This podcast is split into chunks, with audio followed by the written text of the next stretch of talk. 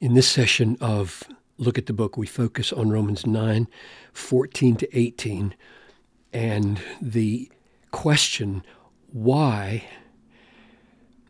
God is not unjust in choosing Jacob over Esau, even though he chose them before they were born. He chose one of them before they were born or had done anything good or evil.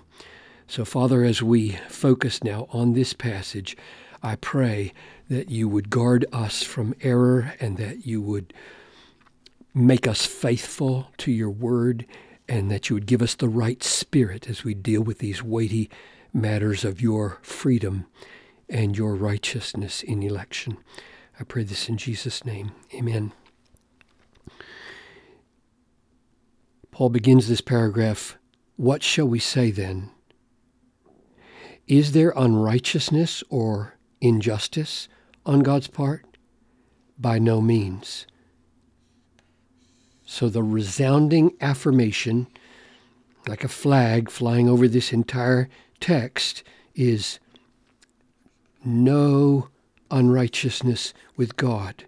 What had he said that caused him to raise that question or to make that protest that don't ever think that there's unrighteousness with God. What had he just said? And this is what he had just said.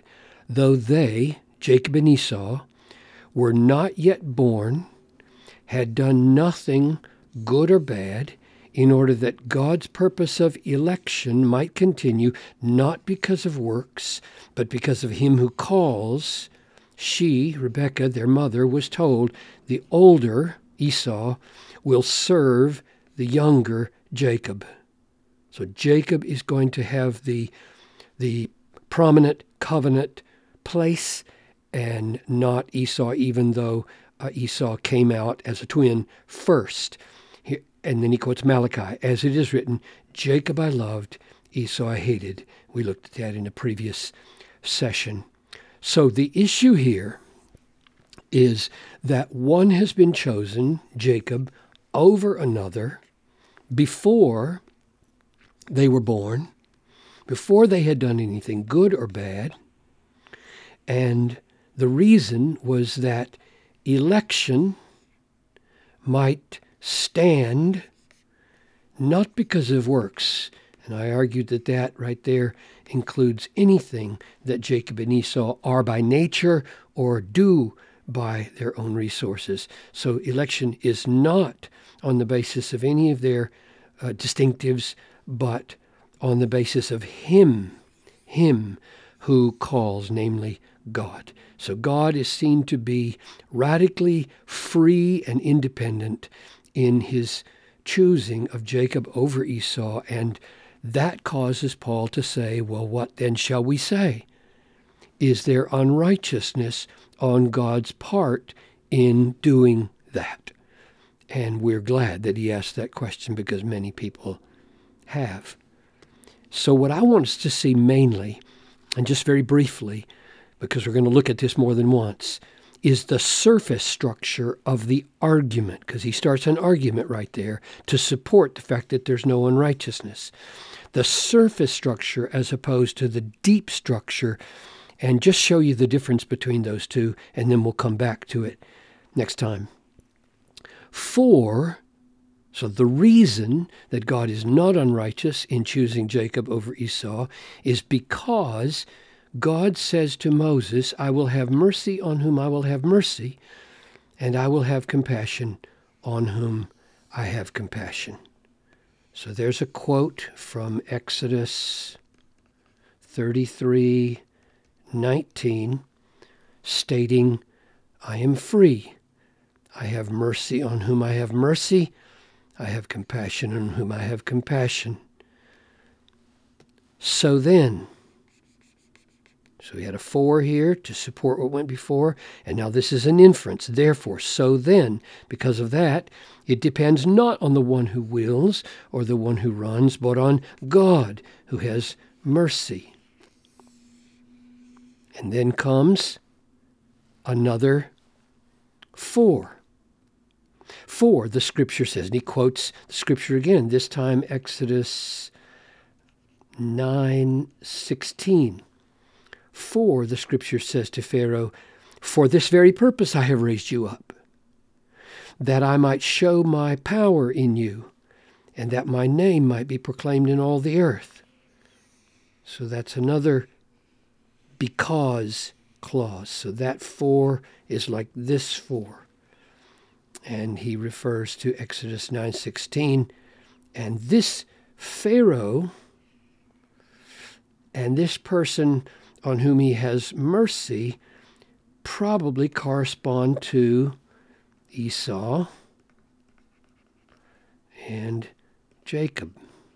We'll come back to that next time. And now, again, so then. So here's so then, and here's so then. And here is for, and here is for. You see the structure. So then, he has mercy on whom he wills, and he hardens whom he wills. So now here's the, here's the surface structure. You have two because clauses, for, for, and you have two so then clauses. We'll use this little symbol like geometry. So then, therefore. So the structure here is crystal clear. He signals exactly how his mind is working. He's got one main affirmation right here God is not unrighteous. And he has these two uh, arguments from the Old Testament Exodus 33:19 right here and Exodus 9:16 right here. And in between those two ground clauses, he has these conclusions that he draws. And these conclusions, he assumes, justify the statement that he's made. Now, that's, that's all I want to say about the argument right here, except for this. Once you see a structure like that, because, therefore, because, therefore, you have seen what I'm calling the, the surface, the surface structure. And that's unbelievably important.